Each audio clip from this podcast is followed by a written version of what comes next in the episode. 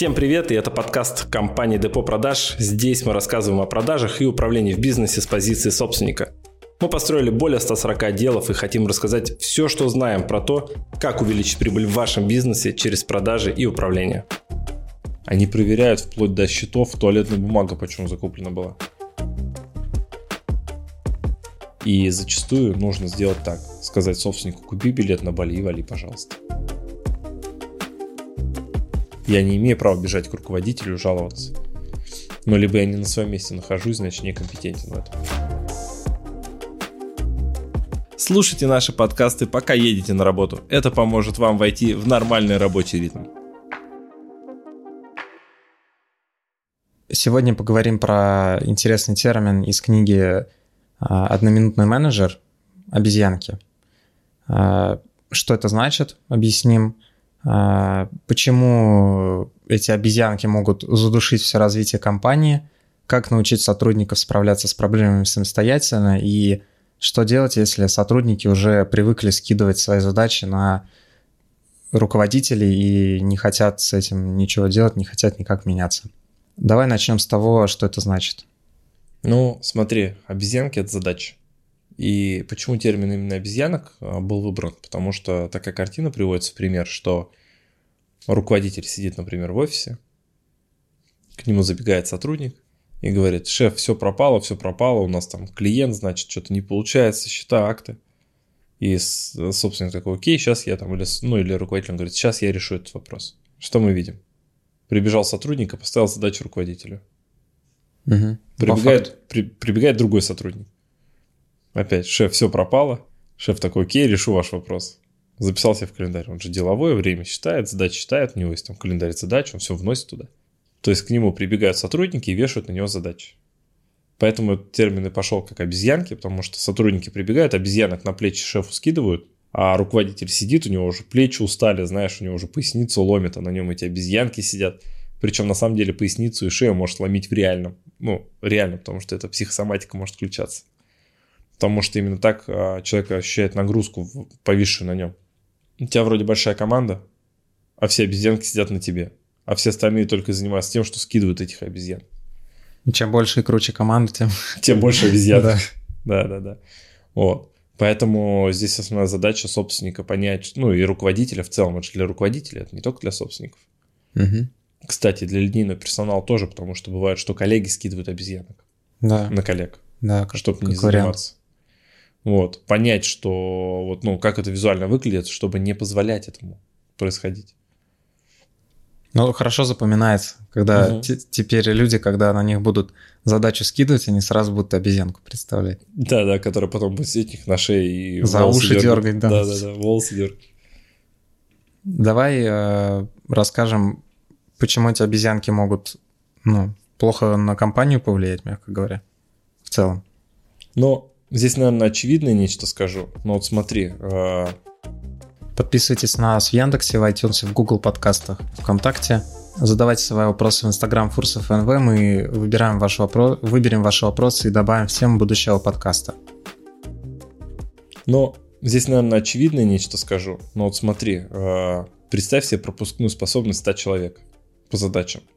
Но она хорошая. Ну, то есть 100 человек могут для себя, через себя пропустить большой объем информации, гипотез, угу. продуктов, клиентов, да, производства. Но когда это все зациклено на одном человеке в итоге, ну, например, на собственнике или на руководителе, что мы получаем? Мы получаем при наличии 100 человек в штате пропускную способность одного. Часто я вижу такое, собственники вытворяют. Причем собственник бизнеса, понимаешь, не кто-то другой. Они все замыкают на себе. Они проверяют вплоть до счетов, туалетная бумага почему закуплена была. Понимаешь? Ты это в пример приводишь часто. Такое реально было? Ты сталкивался это с да, да, да, да. Ну, в смысле, это реально было. Это был не мой проект, это проект моего наставника, угу. куда, у которого я учусь как раз-таки ну, системному управлению бизнеса. Я с ним езжу на проекты.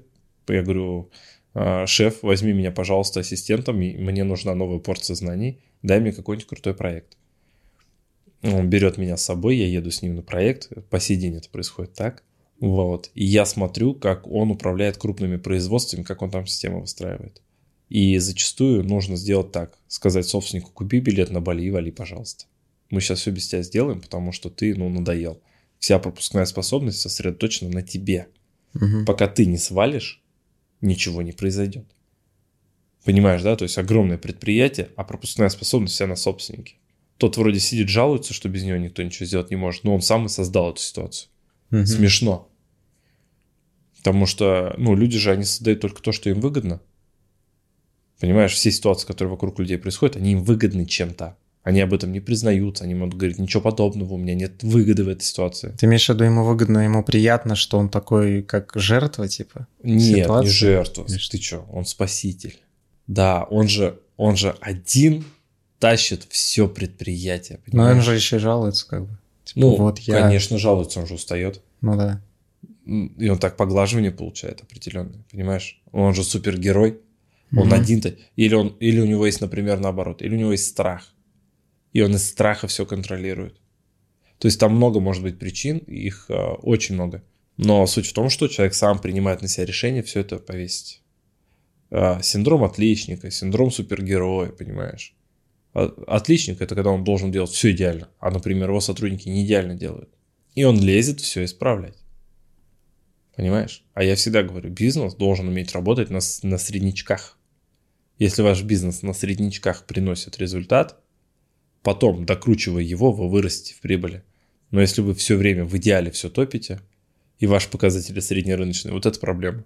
Мгм. Потому что как расти? Только объемом. И это крайне сложно. Расскажем, как научить сотрудников справляться с проблемами самостоятельно. Слушай, мне... Я уже говорил про эту фразу, которую мне в свое время сказал руководитель, который как раз-таки показал мне, как нельзя вешать обезьянок, и дал вот эту книгу, я ее рекомендую всем к прочтению. «Одноминутный менеджер» а, Кевин Бланшар. Там Мгм. есть несколько там, изданий этой книги. Там есть «Одноминутный менеджер», «Одноминутный менеджер обезьянки». Книжка очень тоненькая, читается за полтора-два часа, буквально очень крутая. И у меня такая ситуация, значит, была. Вот я вам приведу пример, как справляться с этой ситуацией. Это прям реальная история, где я тот, кто скидывает обезьянок. Мгм. Это когда ты еще в Марсе работал? Да, я тогда работал в Марсе, это моя первая неделя на посту руководителя. То есть это первая неделя, когда я взял пост э, ропа. Мгм. Вот, и стал вот этим вот отвратительным ропом, который, ну, типа, уже не продает, но еще не умеет управлять. Я прибегаю к шефу, говорю, шеф, а у меня в подчинении его племянница. Я говорю, Руслан, я говорю, слушай, ну, она не слушается, не делает, я устал, короче, ну, и начинаю жаловаться на нее. Я говорю, ну, что-нибудь сделай с этим. Он смотрит на меня, слушает, улыбается, такая улыбка милая. Он такой на меня смотрит, говорит, здорово, да? Я говорю, что? Ну, что мы тебя наняли, чтобы ты решал эти вопросы. И я такой, точно. Ну, я должен решить этот вопрос. Он не позволяет вешать обезьянок. Видишь, что он делает? Он говорит, это твоя задача, реши ее. Если не в состоянии, ну, меня просто заменит. Все. То есть моя задача какая? Управлять персоналом. Это мой персонал, я должен им управлять. Я не имею права бежать к руководителю жаловаться. Но либо я не на своем месте нахожусь, значит, некомпетентен в этом. Естественно, Руслан потом отправил меня на обучение, дал книги. Но он сперва дал книгу, я ее прочел, я все понял. Потом он отправил меня на обучение, понимая, что, видишь, я целеустремленный, я учусь, я сам по- постигаю знания, мне это надо, он меня отправил учиться. С учебы я приехал уже другой человек. Я понимал всю механику, как управлять коллективом. И уже я начал управлять правильно и получил стандартный рост там 20%, который по плану был. А без этого, без, без этих знаний я бы не сделал этот результат. Либо знаешь бы, как сделал? Я бы бегал бы сам контракты подписывал. Просто потел бы просто раза больше, чем на должности менеджера. При каждом возражении, когда менеджеру кто-то звонит, он «Николай!» И Да, ты да, к каждому там. менеджеру подбегаешь. А они, знаешь, им по, приколу стало. Они видят, что у меня переговорка сильная. А они же как получилось? Я в команду пришел, и они были моими наставниками, они меня обучали. А потом я Продавцы? стал их руководителем, да. М. То есть этой же команды. Мгм. Понимаешь, да? А они видят, у меня переговорка сильная. Они что делают? Коль, пошли съездим там это. Переговоры надо провести. А в психологии людей есть такая штука, что у меня, ну, мои подаван, э, мои, моя команда, они очень сильные переговорщики все были, абсолютно все, очень крутые. Я по сей день каждого из них уважаю, я знаю, что они очень круто ведут переговоры. Но у клиента есть такая штука, я хочу поговорить с вашим боссом. Понимаешь, да? Угу. Я то же самое приду, буду объяснять, со мной контракт заключат, просто потому что я руководитель. Я пришел, я уделил внимание, и я буду общаться на равных, как руководитель с руководителем. Угу. И меня моя команда дергала регулярно, я гонял на переговоры. Но эта часть мне нравилась. Мне нравятся две части. Это серьезные переговоры уже на конечный результат. И мне нравится обучение команды. Поэтому то, что... И цифры. И вот это и есть работа РОПа. То есть я постоянно контролю, мониторю цифры, принимаю управленческие решения, веду крупные переговоры и обучаю свой персонал постоянно в полях. Поэтому работа РОПа мне очень нравилась, я прям кайфовал. То есть это еще круче, чем быть менеджером. Потому что менеджером ты вроде как бы все время в переговорах, все время продаешь, все время суета, а тут возможность влиять на результат сразу в больших масштабах, то есть у тебя команда. И еще появляется тут обучение, статистики, ну прям кайф. Что делать, если у человека, которого слушает, уже есть команда продавцов, и но они привыкли вот так вот работать? Как, пере, как повернуть э, отношения в другое русло, чтобы они не сказали, ну что ты вот начинаешь, как бы нормально общались? Скажут. Но представь, что вот э, у него команда была, да, вот 10 человек, допустим. И это были абсолютно здоровые люди, когда он их нанимал. А потом он взял из них, сделал детей инвалидов. Он э, убрал с них всю ответственность и раздал костыли. И сказал, ребята, теперь у вас нет ответственности, вы ходите на костылях. Проходит два года, он костыли отбирает, говорит, теперь ты отвечаешь за свою жизнь, беги. А те ходить без костылей это не умеют. Какой бежать? И он такой, все, у меня плохая команда, выпороть и, и уволить. Ну, это странно, понимаешь. А собственники именно так и делают. Они делают из своей команды, ну, инвалидов. Я... Почему я это знаю? Я прихожу в компанию и вижу, что происходит. Это, ну, опыт захода в компанию. Ну, скорее всего, видишь еще, что я прихожу в компании часто в такие, где проблемы, которые я должен решить. Проблемы как раз-таки в отсутствии умения управлять и у топ-персонала, и у собственника. Вот. И так реально не у всех. У меня есть, вот мне нравится команда, я прихожу и говорю, слушай, а вот сейчас ты хочешь там изменения большие, хочешь быстрый рост. Что будем делать, если команда не делает? Ну, в смысле не делает? Я говорю, я тебя обожаю. Все. Ну, у нас также в команде.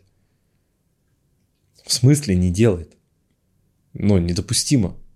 Ведь мы берем человека на определенную позицию для решения определенных задач, за эти задачи платим. В смысле не делает. Понимаешь? Угу. Ну, в голове не укладывается, типа, ну, ошибка системная. Поэтому у собственника будет три, как бы, этапа. Учить, лечить, мочить, да? Помню. У нас То есть- подкаст отдельно даже на Да, есть на эту тему. То есть мы сперва должны объяснить людям, что есть ответственность, что теперь им придется ее брать, что это их задача, что им придется развиваться, мы им даем эту возможность, они саботируют, но постепенно какая-то часть увольняется, какая-то остается и смириться с этим, потом научится с этим жить, мы доберем новых и команду перестроим. Но если собственник ну, не продолжит как бы принимать на себя обезьянки, а продолжит как бы обезьянки людей оставлять у них на плечах, чтобы они с ними разбирались, как и положено по их там должностной инструкции, той фун- тому функционалу, на который мы их наняли. То есть, чтобы выйти на новый уровень управления, нужно заранее пон- понимать и смириться с тем, что кто-то уйдет по-любому. Ну, конечно, Мгм. конечно. Кому-то этот формат не подойдет. Я тебе больше скажу, есть еще э, ситуация, когда собственник вешает обезьянок на сотрудников неправильно. Ну, То есть, вместо того, чтобы, например, э, создать должность там, ассистента, он начинает как ассистента дергать ропа, например. Или менеджера какого-то. А у тех функционал, манимейкинг – это клиенты. И работая с клиентами, они приносят денег. А он, например, вместо клиентов там бежит на склад куда-то. Или еще что-то. М. Ну вот подкаст там про показатели как-то писали. И есть вот, ну, статистика, есть такая статистика, я там про нее просто не говорил. Это сколько сотрудник приносит в, ну, там, в час денег, условно. Да? И, ну, понимаешь же, если мы берем сотрудника и начинаем его отдергивать не его прямым, ну, прямыми задачами, money-making делами, то мы теряем деньги. И собственник тоже может неправильно, руководители и даже коллеги могут неправильно а, давать задачи, ставить задачи и терять прибыль будут в итоге. Поэтому всегда важно понимать, каждая позиция человека, на что мы берем, как он приносит деньги в компании. И чтобы он в возможности основное время занимался тем, чтобы приносил деньги через эту функцию. Все, никак иначе. Иначе в компании бардак. Поэтому, ну, по поводу саботажа, как его устранить, нужно четко определить функционал каждого сотрудника, который на своем месте находится. Да, я понимаю, что когда компания, например, совсем маленькая, там, ты да я да мы с тобой, там понятно, там, ну, нет никакого функционала, роли, ты все скидываешь, то, что не успеваешь, сам что-то делаешь, но ты сам топишь 120, ну, там, 24 на 7 и прочее. Но когда у тебя уже команда, ты должен разделить функционал и настроить работу команды между собой, коммуникацию выстроить. И чтобы каждый решал свои задачи и не перекидывал их друг на друга, но имел возможность обратиться за помощью. Ну, тогда, когда он все перепробовал, все перечитал, все пересмотрел, не справился и как бы обратился. Ну, а либо и... когда изначально ему говорят, ты новичок, вот тебе наставник.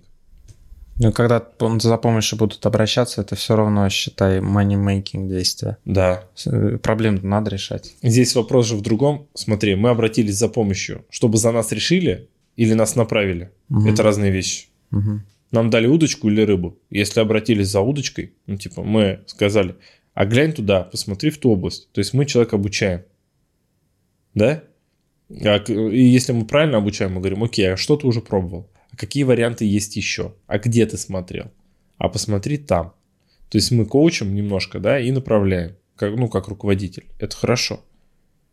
Но если мы постоянно как бы даем решение конкретное, мы тоже человека ничему не научим. Да, у него будет база решений большая, но самостоятельно генерить их он не научится. Он научится, запомнит только вот эту задачу он может решить. Значит, в следующий раз я могу к нему сбегать с ней еще раз. Он, нет, знаешь, как будет? Он научится решать одну конкретную задачу, но в бизнесе они постоянно ну, разные, угу. непредсказуемые. И для него, да, будет прямая зависимость. Не знаю, что делать, пришел к руководителю. А нужно научить находить решение. Я, знаешь, вот я, по-моему, как-то подкаст мы писали, когда с, э, в лайк приехал, там, крайний день в отдел премиальных продуктов. Ну, вот на две недели, когда туда мотался. Команда говорит, Николай, мы так соскучились, но мы поняли, что нам больше не нужен. Это очень круто, мы тебе за это благодарны. Мы понимаем, что мы справляемся со всеми ситуациями с клиентами теперь сами. Да, пока я был там, они ко мне обращались, какие-то сложные ситуации и прочее, но не все. Половина уже справлялась самостоятельно. Видишь, важно учить так людей, чтобы они справлялись самостоятельно, а не приучать их к тому, что ты учитель и всегда рядом. Ну, с точки зрения консалтинга, наверное, это неправильно то, что я делаю.